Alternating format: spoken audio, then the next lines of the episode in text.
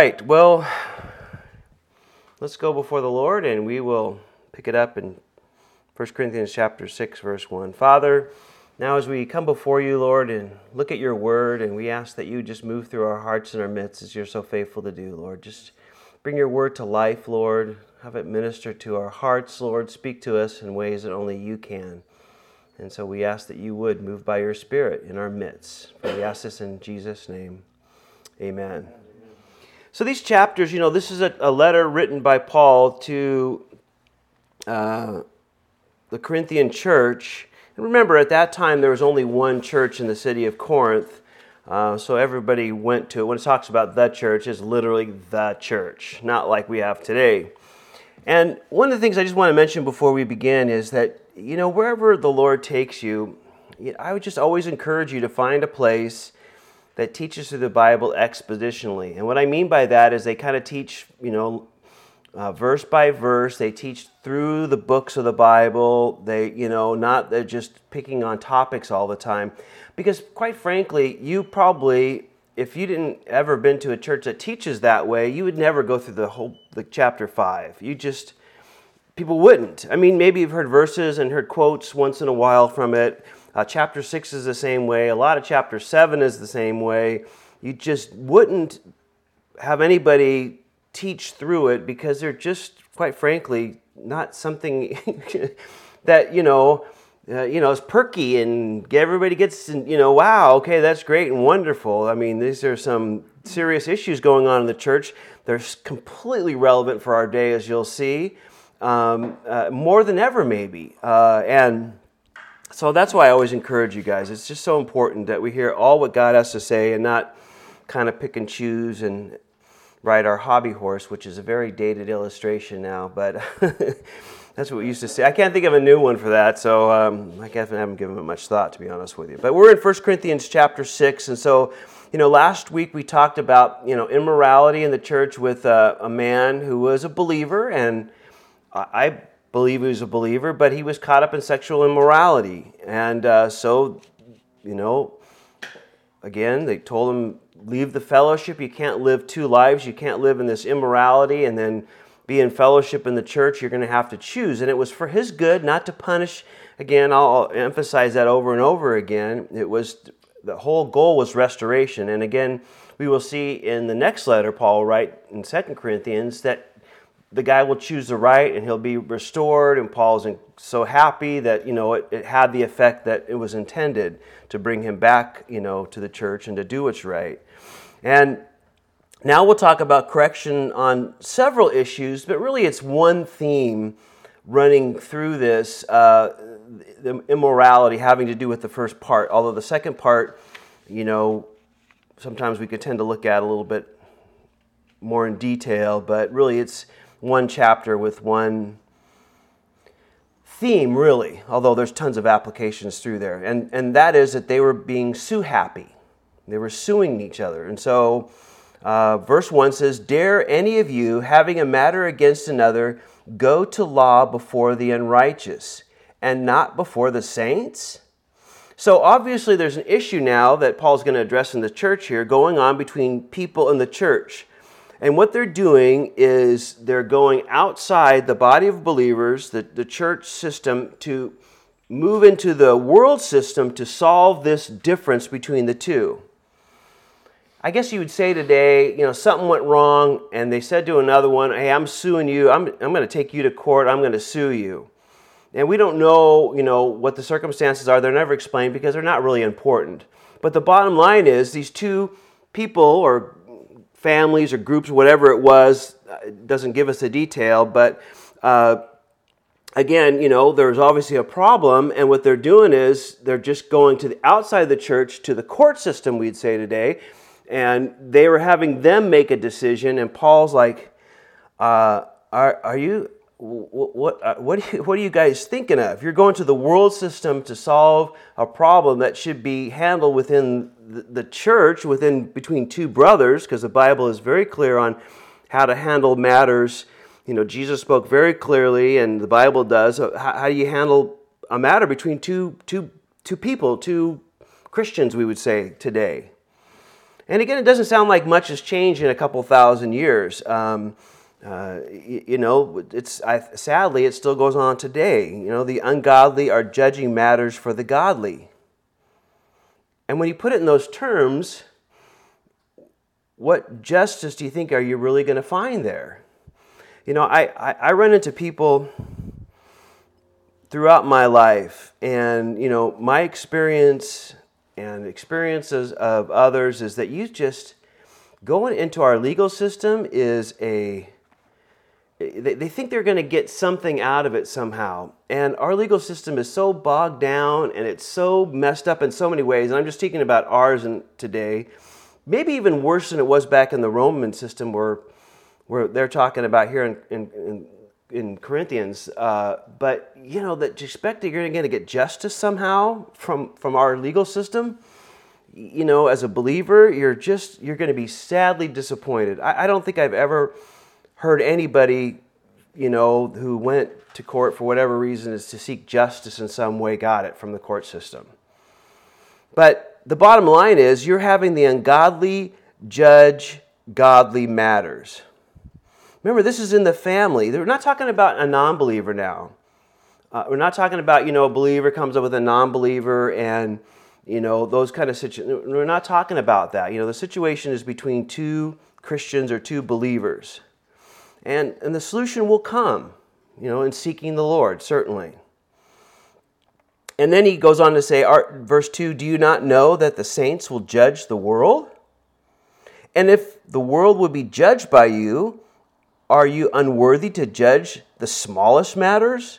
Do you not know that we shall judge angels? How much more things that pertain to this life?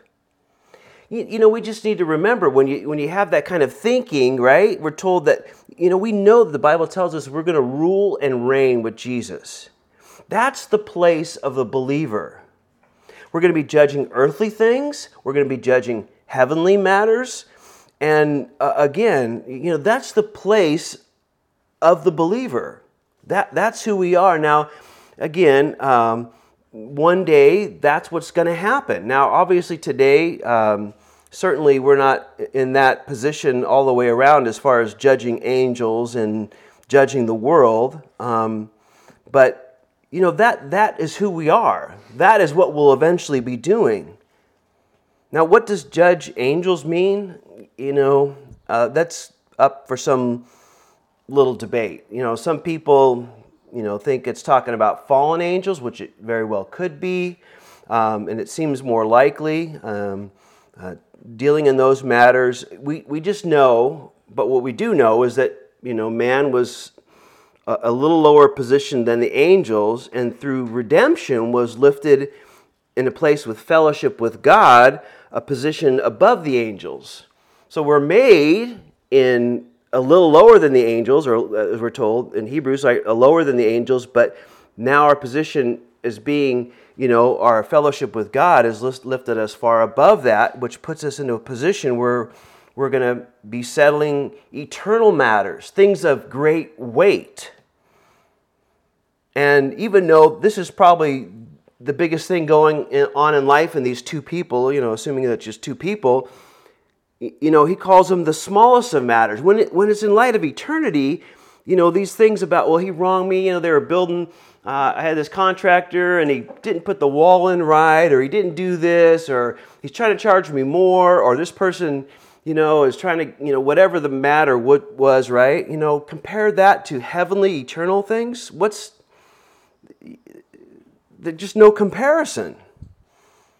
So if this is our position, our great position that we have, and who we are in Christ, why can't we settle these simple matters between ourselves? And verse 4 says that if then you have judgments concerning things pertaining to this life, do you appoint those who are least esteemed by the church to judge? I, say this to your shame. Is it so that there is not a wise man among you, not even one, who is able to judge between his brethren?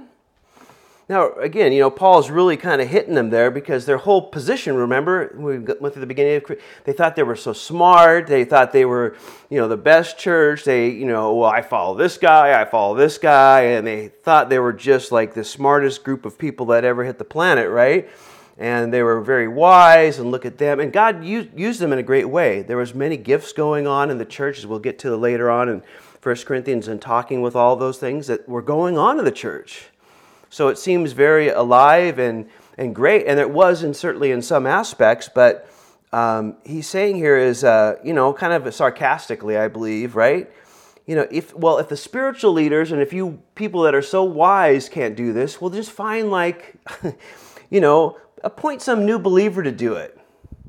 And again, he's saying that kind of tongue in cheek, kind of funny. Well, if you you're so wise, and all you guys that are, you know, been, you know, leading the church and are, you know, elders or whatever like this you can't you can't figure it out among you then just get the newest believer there and have them figure it out because they have more insight than the whole court system combined. You know they have more wisdom and the spirit of god in them than the than the secular court has in its entirety. And uh, you know he just you know he's kind of saying that kind of tongue in cheek. Of course there's wise spiritual people with insight there that can determine these matters but even the newest babe in Christ has more of the Spirit of God and wisdom in him from the Spirit of God than, than the whole worldly system. And I, I don't know about you, but you know, being around the church for so long, have you guys?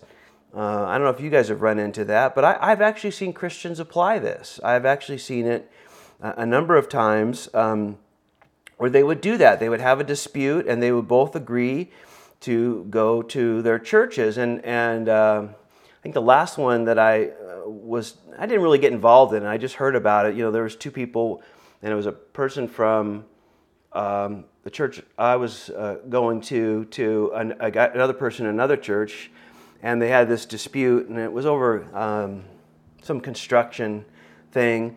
And, you know, they both agreed to hear, like, uh, the pastor of his church, I think, to, to make the determination, which I thought was you know, obviously the right way and the very biblical way, and people applied it.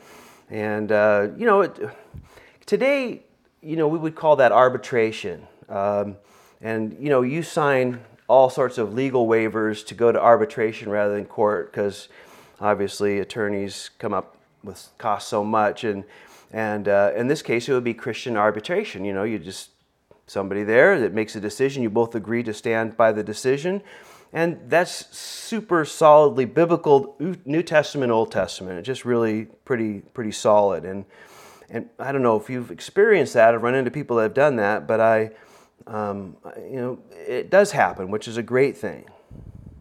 Now, again, I, I just want you to to remember this. Paul is not saying here in, in any of this that you shouldn't deal with the problem. You know, you shouldn't deal you shouldn't deal with the problem. He doesn't say that he's going to say something in a little bit here about you know your pride in this and that, but he doesn't say don't deal with it. Just just let it go, which you know is is is a you know quite frankly something a person could think about. But he's not saying don't deal with the problem. You know, you need to deal with this problem if it's going to be a problem. And problems are going to come, and they're going to come between believers, and they're going to come, you know, people that go into business and their brothers or sisters or something in the church, and they want to start a business together or do something together, and then there's some dispute at some end. You know, you're going to have problems. But how you're going to deal with them is what's really being addressed here. Are you going to do it God's way, the godly way, or not? Are you going to do it like everybody else does? and go to the, the, you know, the secular courts. And you know, the, the Bible has so much to say about you know judging in the Old Testament, right? I mean, how many times you see when we go through the Old Testament, they said over and over and over and over again, you know, judges do what's right, you know, because you're answering to God and you have power in this decision that you're going to render, but you're accountable to me to make sure you make the right decision, that you're not influenced by anything.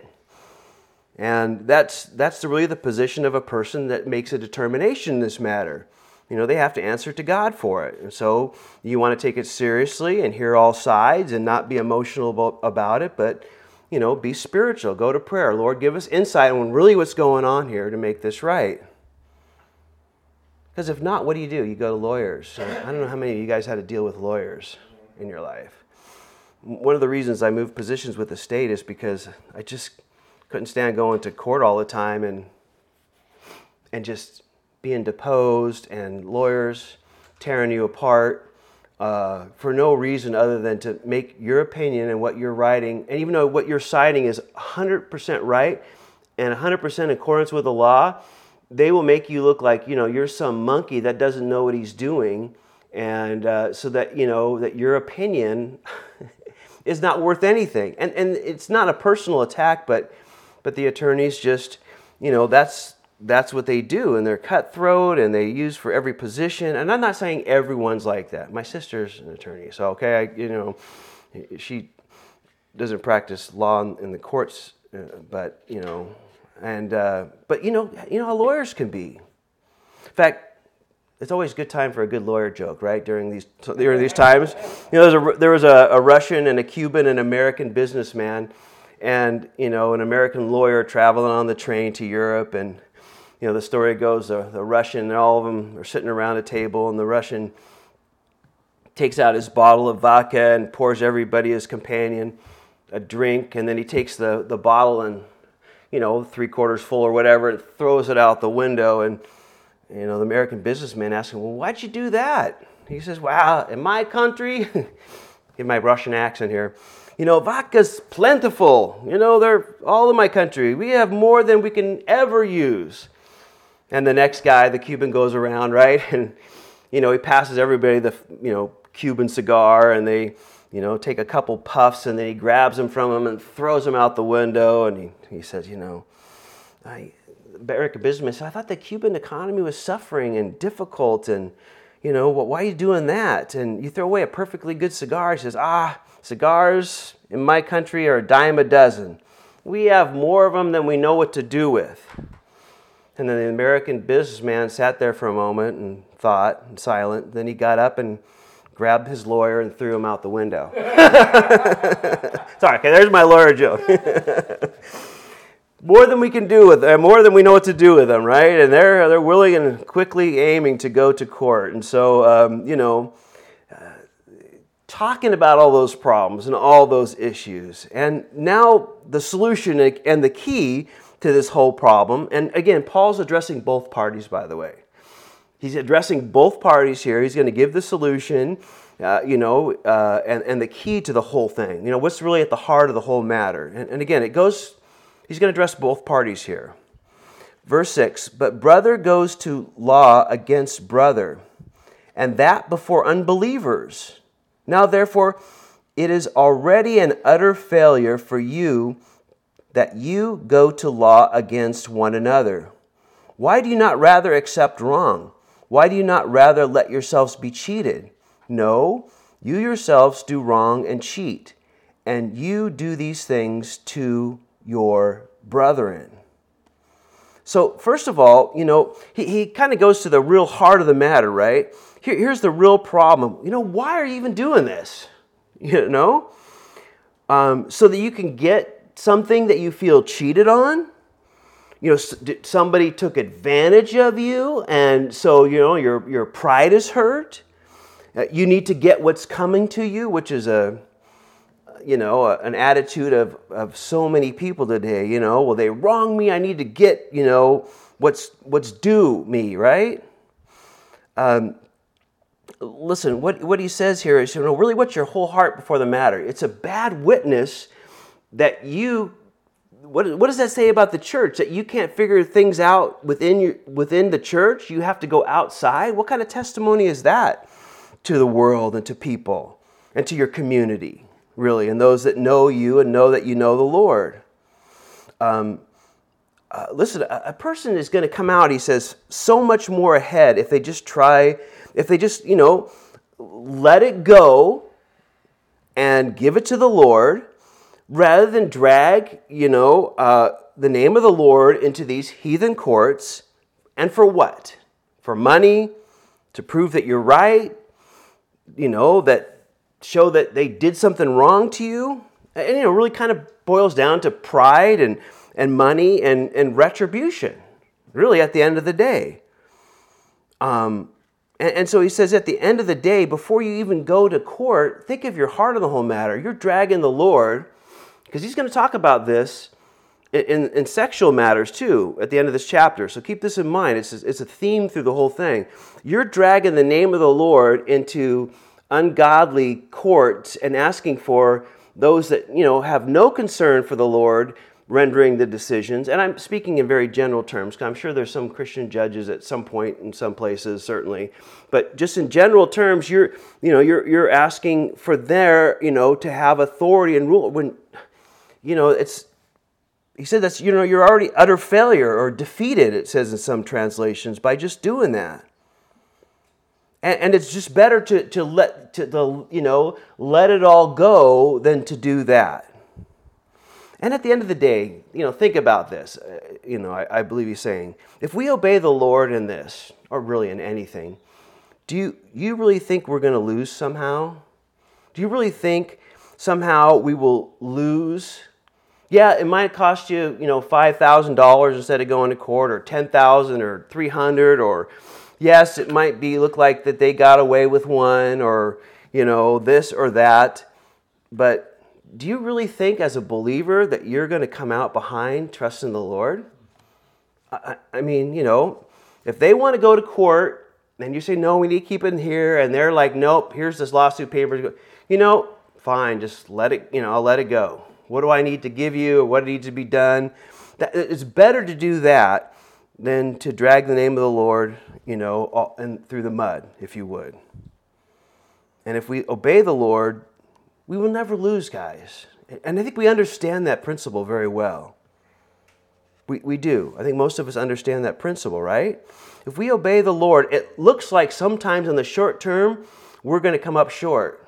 You help out this person, you give this away, you do this, you know, you work over here, you serve this, whatever it might be. It looks like, you know, you're taken away from yours in, in some way, in some fashion. But when we're serving the Lord, we, we always come out ahead. always. We just can't outgive God. We have nothing to lose. Now, keep this all in mind because this is the context of what we're going to read for the rest of the, this chapter. And it's, you know, some verses that tend to be looked at a little bit separately, but it's really part of the same context. And not that there's not other applications to it, don't misunderstand me, but then he says, right after that, verse 9, Do you not know, I'm sorry, do you not know, yeah, that the unrighteous will not inherit the kingdom of God? Uh, you know, again, now I think he's addressing here in this case, now he's kind of moving back to the other side, to the party that did the wrong, right? Specifically, he's kind of looking at that, but he's talking to everybody in general as well to, to learn from this. You know, to this brother who did wrong do you don't you realize how serious your sin is? The only thing you gain from cheating your brother is eternity with the unrighteous. That's what he's saying here, right? Uh, you, you, know, if you're doing something wrong and then this guy feels wrong by it and you're cheating and you're and you're doing this, you know, obviously to get ahead or, you know, get money or taking advantage of some business deal or whatever it might be, you, you know, and you you know you have doing this unrighteously and you're taking advantage of somebody in the church. You know the only thing you're going to get out of that is you know is eternity with the unrighteous. I, I, like this quote and i'm going to put it up there because uh, i think it's pretty appropriate. He says there is no place for dishonest dealing by christians. How much less place is there for dishonest dealing among christians? Many have rejected the things of God and the fellowship of the saints because dishonesty and cheating among Christians. And I thought that was true. You know, it, it, you know, how effective are we as a light? You know, when this kind of stuff is going on. You know, somebody walks into the church and they're suing this guy because this guy cheated them, and this guy's a Christian and he's cheating people, and then this guy, you know, wants to get his fair share, and so they're going outside. The, you know, and uh, what kind of a witness is that, right? Um, you know, that's, that's, that, that's, that's a terrible witness. Um, we're not supposed to be like that anymore. That's what he's going to address here. You know, we're not what we once were. We're, once what we once were, we've been transformed. And these kind of actions reflect to those who are unrighteous, you know, uh, you know, again, not the righteous. So that's that's the whole idea. He's, you know, he's saying, look, look at just look at the, the testimony that it has for the Lord in these things. And if you're doing this uh, and you you know this dishonesty thing, you're you're walking uh, uh, uh, among the group of people that he's going to talk about right here. Because verse 9 goes on to say, Do not be deceived, neither fornicators, nor idolaters, nor adulterers, nor homosexuals, nor sodomites, nor thieves, nor covetous, nor drunkards, nor, nor revilers, nor extortioners will inherit the kingdom of God. And such were some of you, but you were washed, and you were sanctified, but you were justified in the name of the Lord Jesus Christ and by the Spirit of our God. Listen, he goes into this and he starts listing those who live and practice these lifestyles and list them that these who live and practice these lifestyles will not inherit the kingdom of God. Now, it's a broad list and it's not in any order of necess- of sin. You know one sin is ranked above another sin or one's below another. All will cause loss if you would. All end up uh, you know going you know you get an e-ticket straight to hell uh, you know or a, you play monopoly do not pass go go directly to jail when you pull that chance card or whatever it is right you go right there those that live and practice this and, and, and again, um, the, the, you're cheating, you're taking advantage of others, and you're to be a believer, and it's causing this bad testimony in court. He said, You know, you're, you're ranking yourself among these kind of people. Now, he's going to talk about the sexual sins in the coming verses, you know, as we most of us know this. But, you know, there are those that we need to talk about that talk about in some of this list obviously, that um, you know will say, and typically in the in the sexual sin area, who say this is the way they're made, this is where they're wired, this is where they can't they can't change, and I think this is very important um, for us to understand. Uh, we need to see this because again. Um, verse 11 says it so clearly, and such were some of you. There was people in the church that were caught up in these sins but when they came to know Jesus, their sins were washed away, they were sanctified, and now they're new creations in God. We need to remember that. Because sometimes we get stuck at the, the sin part, and we don't say that, you know, we, we just kind of leave off here, you're not carrying the kingdom of God.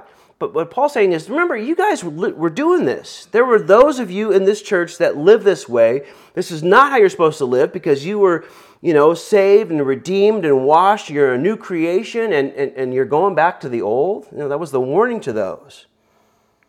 And, and again, but, you know, for our day and age, there's a lot of them saying, you know, hey, wait a minute, I was born this way. I just, you know, I can't be in a monogamous relationship. In other words, I can't just have one woman or one man. You know, I, I got to sleep around. I got to be with different people. I just wasn't wired that way. I know you've probably run into you know, a lot of people that way. Or, you know, and they think that way whether they're in fornication or sleeping around or whether they're married and do that in adultery. And uh, again, you know, then we go in the homosexual community, and that's the huge hot button of today, right? Um, again, here's a slide uh, that you guys have heard about, you know, conversion therapy. Uh, this is what, if you don't know what conversion therapy is, Con- conversion therapy is considered uh, you try to talk to somebody uh, about changing their sexual identity or their sexual I forgot the exact word they use, identity, who they are, and you try to talk them out of not being that anymore. So let's just say they're homosexual, and you start telling them, you know, Jesus uh, uh, wants to save you. And listen, you know, you can come to know Him. He'll uh, He'll take away your sin. He'll give you a new heart. You'll you know you'll be spend eternity with him. We'll have that fellowship and that intimacy. He'll just change your life. He'll put the spirit of god in you and you just will you'll be a different person. They would consider that conversion therapy. And and again here's just you know here's what the thought is. And i, I think this is important and I, I want to camp out on this for a minute. So just because this is like the big you know um, you know uh, how Satan is really going to attack the church in persecution. I, be- I believe this is on the forefront of that. Because the whole evolution thing and the whole, you know, getting rid of God, it wasn't super, super effective. People kind of mod it and this and that. It's, it's always there, but I believe this is the, this is the forefront of, of you know his push in the last number of years. There's a number of fronts. Don't misunderstand me. But here's what it says um, now, that's conver- conversion therapy, we would say, right? You're converting them into what they're not. So they consider that wrong, we consider that biblical. And here's what they say it's the lies and dangers of efforts to change sexual orientation or gender identity. Sorry, sexual identi- uh, orientation is right there in front of me. And I'll, I'll quote to you here Some right wing religious groups promote the concept that an individual can change their sexual orientation or gender identity either through prayer or religious other religious efforts or through so-called reparative or conversion therapy. The research on such efforts has disproven their efficacy efficacy efficacy thank you i can and also has indicated that they are affirmatively harmful so, this is the attack, by the way, on, on the church. Now, again, what I'm literally saying right now and what I just said, um, if there was a person who had a different gender identity or a sexual orientation and they were listening to this, I'm actually right now breaking the law in the state of California. And if I was, um, again, uh, uh, Speaking in Canada, I would be breaking the national law, which we'll talk about in a little bit here. It's against the law to do that in our state. And I imagine our county has some laws about that. And I wouldn't be surprised if the city had something in their laws about it now. To be honest with you, I didn't check that much, but certainly I know California is because I have to read California law more than I ever wanted to in my entire life, but and get trained on stuff that is actually crazy. But you can see here by these two Pew Research charts, and by the way, these go back to 2015. So, seven years later, this is the most recent data I could find. But you can see how the, the trend is from moving away from what people think biblically. Biblically. Now, uh, again, so seven years, and you imagine the numbers are going in the directions they're headed here. But the first one shows the share of, of gay people, person's sexual orientation cannot be changed. The top one shows that most people, yeah, you're right, they can't be changed. Uh, the number in 2015 is, you know, 30%, and those that don't know is obviously at 7%. But if you look at the trends of it from 2003 to 2015, you can see it's going up. People, there's just no way they can change. And the people that say, yes, a life can be changed is dwindling down. And I imagine those numbers are going higher and lower um, in, in our day here, some seven years later. And then I thought the next one was kind of interesting. And again, it's 2015 data, but I, I think it's still trending the same way. Um, they see a lot of conflict between homosexuality and religious beliefs. And you can see it's just, I love that they put white evangelical Protestants, but, you know, um, you know, are the ones that really think you know that's that's that's a big problem why the others again are a lot less. And then of course it depends what their view is depending on how often they go to church which is not a shock to most of us right? You're not involved in godly things the more the influence of the world is on you. It's just just the way of things right? You're not in the word you're not in fellowship. You know, you go casually once in a while, whenever it is, when you feel super convicted and you can't take anymore, I better get to church. and today, you know, people, I better just watch it online, kind of sadly, um, you know, just to get something so I, you know, get rid of this conviction. But again, you know, it's, um, you know, here's the conver- uh, Canada passed a national law and uh, again, this was their study from 2019 that 67% experienced conversion therapy in a religious or faith-based setting, and then, you know, a smaller percentage, obviously, through a licensed healthcare provider. And then, because of that, Canada passed a law that it's illegal. And it's a direct attack, let me just say, on the church. It's a direct attack on the Bible. And people just, you know, for the most part, we kind of slept through all that. And here's what they say, by the way, a, person from um, that helped pass the Canadian law. It says this is an incredible, incredibly important step to make sure queer and trans people in Canada feel valid and deserving of full protection. It also sends a strong message to the entire country that any attempt to change, deny, or suppress the identity of queer and trans people is wrong. And the violations, you can get up to five years in imprisonment for that. I just want us to see very clearly, and again, I I encourage you to underline and highlight or whatever you like to do in your Bible, verse 11, and, and such were some of you. Such were some of you. Um, just remember that. There was people that were once this that weren't anymore. Because you've been washed and you have been made new. And in the end, you know, we have to make a decision. Who are we going to trust? The, the opinion of the world that we just saw there? Or are we going to trust what God says and what He says is possible? You know, you know what's, what's going to happen? Who are we going to, who are we going to believe? The world p- opinion, what people think? That's going all over the place. It is, and it's going to go, you know, straight down the toilet. And that world opinion one day is going to lift up the Antichrist, the opposite of Jesus, and hold them up in highest esteem to the point of worshiping him. That's the direction of the world. We already know the end of all that. The Bible tells us all, it's not a guess.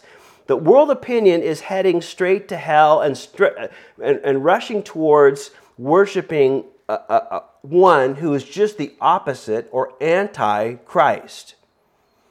And, and they will bow down and serve him and you know, think it's the greatest thing that ever hit the earth at that time. It will. So that opinion is nothing we should ever side with. You know, Netflix just put out a movie, I think last year, it was called Pray Away, you know, that talked about this whole thing, you know, how wrong conversion therapy is. Uh, you know, it's everywhere.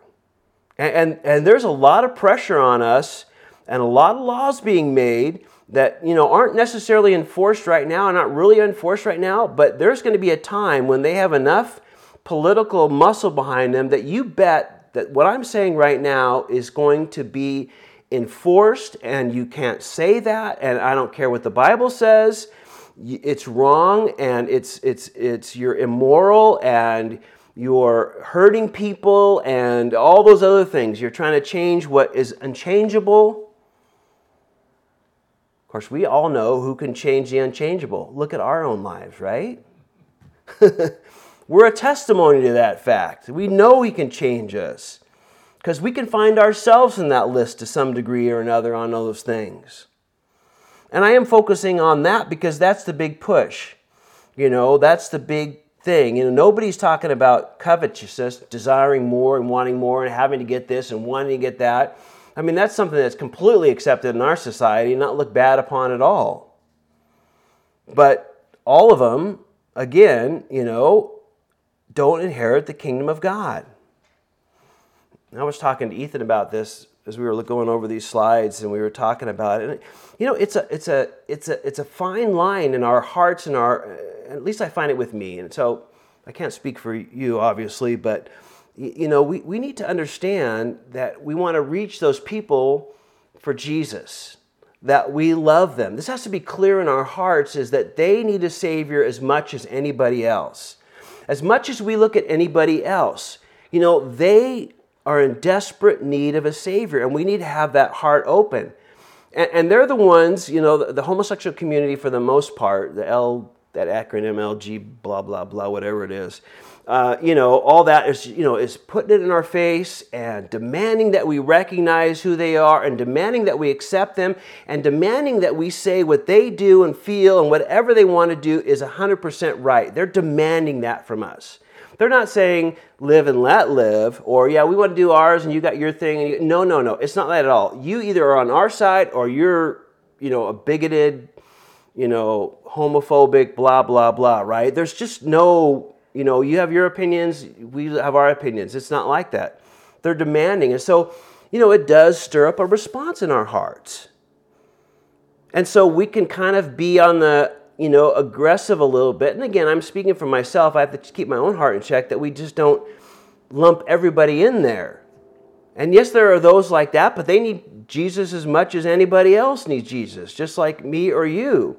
And we can't really just, you know, segregate them as just being the worst and the other guys aren't so bad because they're not in our face as much. Listen, I I, you know, I, I, can tell you from personal experience, I can just think of one story off the top of my head, but, you know, there was a, um, the church I came from, I remember one Sunday was two people walked in and you could tell they're homosexual right away. I mean, it was pretty evident. It was, you know, pretty clear. And I thought to myself, what are they doing here? Uh, sorry, I'm admitting, right? I'm like, really? This is not typically a place you see them. You know, usually one will come in, uh, but to, to see a couple come in, not so much. But, you know, and the Lord checked my heart is, hey, they're here at church. This is what you want. This is great. This is something you need to rejoice in. You know, and if they have different intentions to cause problems, Lord, you're going to take care of all that, right? But the bottom line is they're here and they're going to hear what you have to say on whatever was being taught that morning. And I could tell you they came back. And they came back, got to know them, got to find out their story. My assessment was right. and, uh, you know, they were living together and they were, you know, in that whole community together and they were all this. But they kept coming and coming and then they gave their life to Jesus. And I can tell you now, I both of them are married, both of them have families, and their lives are completely different than when they were when they first walked into that church. And I follow them on Facebook, so I know what's going on with them. And I see it firsthand in that community. And again, we see it firsthand in our lives, again, because our names are and our lives before Jesus were found in this list as well. And so we need to remember that. We want them to come to church. We want them to hear the gospel. It doesn't matter who they are on this list or any other list that you could add names to that of living those kind of sinful lifestyles. We want them to come and we want them to hear the gospel. And we always need to have that heart. Our heart is that they will come to know our Savior just as He, as we have come to know Him. And we need to remember that. And I camped out on that for a long time because I think, you know, I need to hear it and we can get things skewed and we need to know the truth. We know the attack that's coming in the church, but we also need to know, just like the solution here is, is Jesus. And that's who some of you were. But we were washed, as verse 11 says, sanctified, justified in the name of the Lord Jesus Christ by the Spirit of our God. Just remember that. Who are we going to trust, God's word or the opinion of the world? And let's finish up the last few verses here. And verse 13 says, all things are lawful for me, but not all things are helpful. All things are lawful for me, but I will not be brought under, under the power of any. Foods for the stomach and stomach for the foods, but God will destroy both it and them. Now the body is not for sexual immorality, but for the Lord, and the Lord for the body. Now, again, here's where people get scripture totally wrong they don't get it. They think you become a Christian and you know you the fun is sucked out of life and you live this life of some kind of monk and you know you're you give up you know the whole crazy thing you know that we probably thought as well right? But the reality is now we're free from everything and able to do anything. And i'll say that again anything. Now we're going to talk about that as we go through Corinthians, and Paul's going to talk about it in some other letters when we get to it about the freedoms we have. Because we are now free to do anything. But the difference is now we choose to do those things that are good and honor the Lord. Before we knew Jesus, we didn't have really a, a decision in it. You know, we were stuck, a slave to whatever our body appetites were, whatever they figured it on that list parts of them, all of them, some of them, whatever it is. But now we are free to choose the things that are good and that honor the Lord. And I, you know, uh, what, what he's telling us here is I choose not to let any of those ruin my life like they once did. Whether going down here or chasing after this or doing those things, uh, you know, uh, uh, uh were running my life. But now I'm free in Christ, so I choose not to let them, you know, um, ruin my life. Now, again, the Corinthian culture back then was the, you know, the act, se- sexual act here was nothing more than satisfying one's sexual or physical appetite, no different than needing food. I think what's Paul saying here. That was a prevailing thought uh, in the Corinthian society because you know they worship, as we talked about, Aphrodite there, which was the, the, god of love and you know all sorts of sexual promiscuity.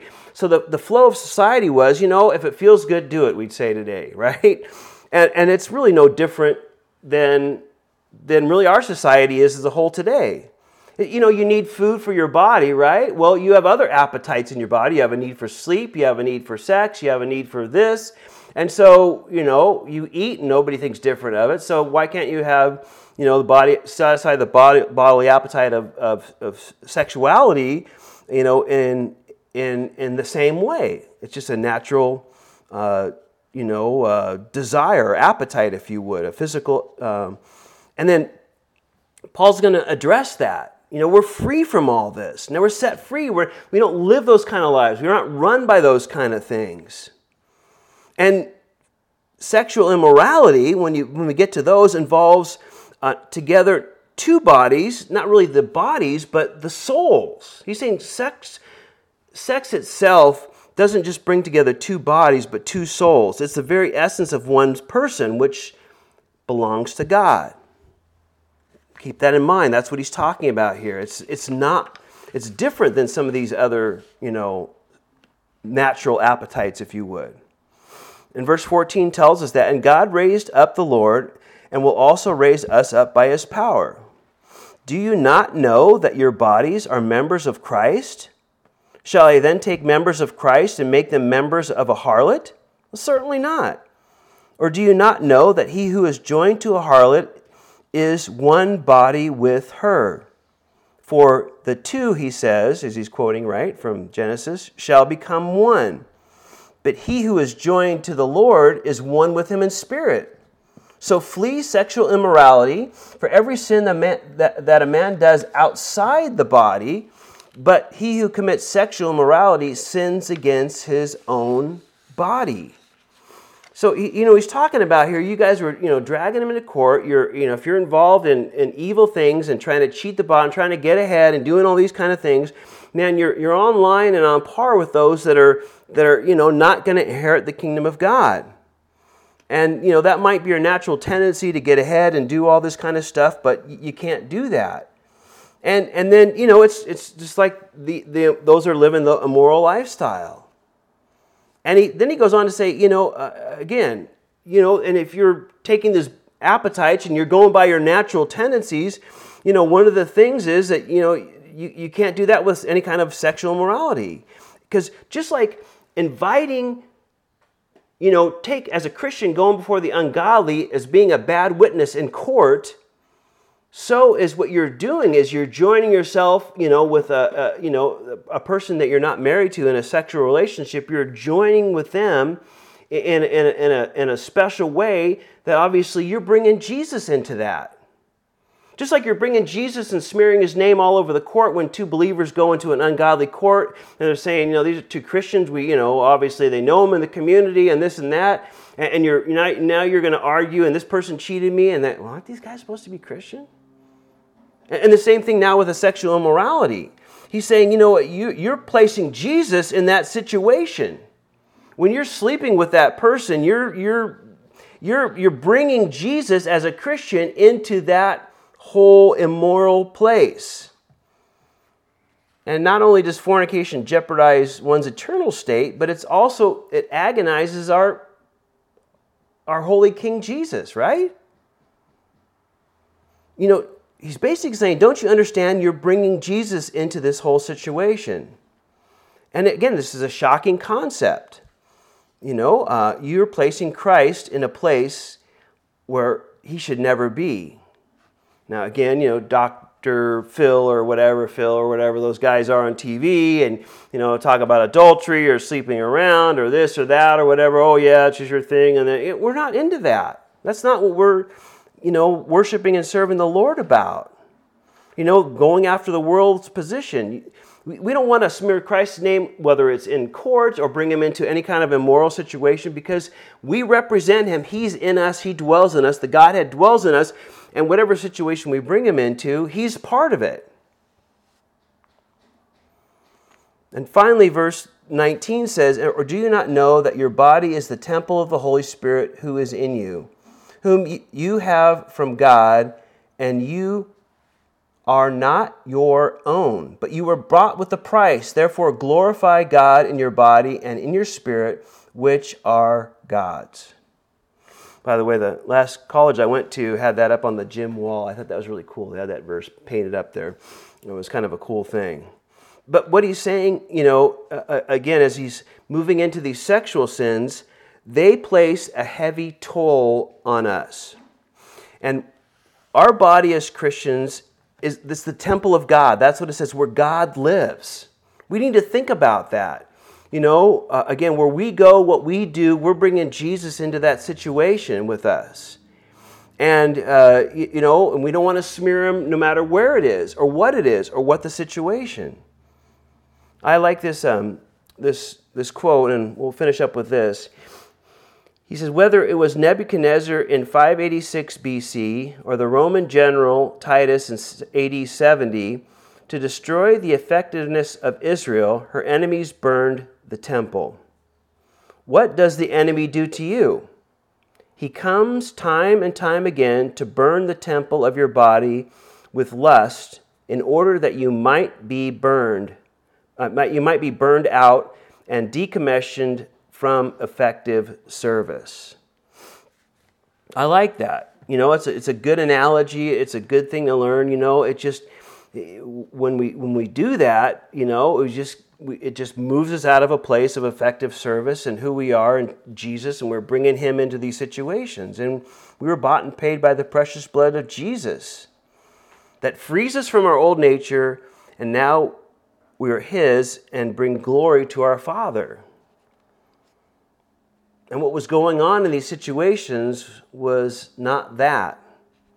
And so, you know, he has to bring them back in and say, listen, you need to think about what you do and how you act and where you go and what you're a part of because you're bringing Jesus there.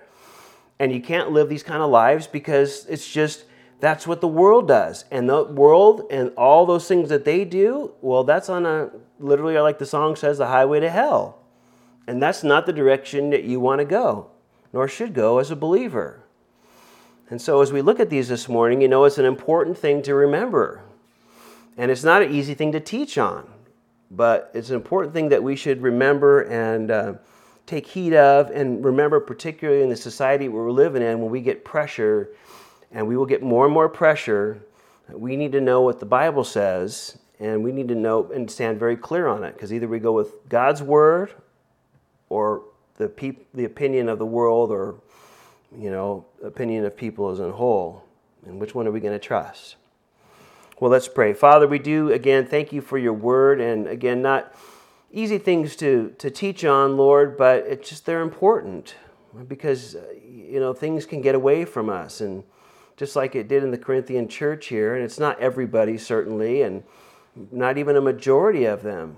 But you know we can feel that way. We can feel like we were taken advantage of and and uh, you know somebody did us wrong or hurt our hurt us in some way and our pride takes a big hit and we feel like we have to you know have some kind of retribution in some way because they took advantage or said something and and lord sometimes we can drag your name through the mud when we try to get back what we think is our due or you know earn back, you know, ego points or correct all this or, you know, get retribution in some way for the harm that they did us. And that's just not your way.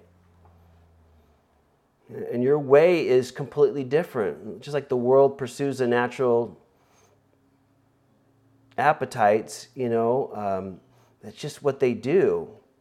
But that's not who we are as believers.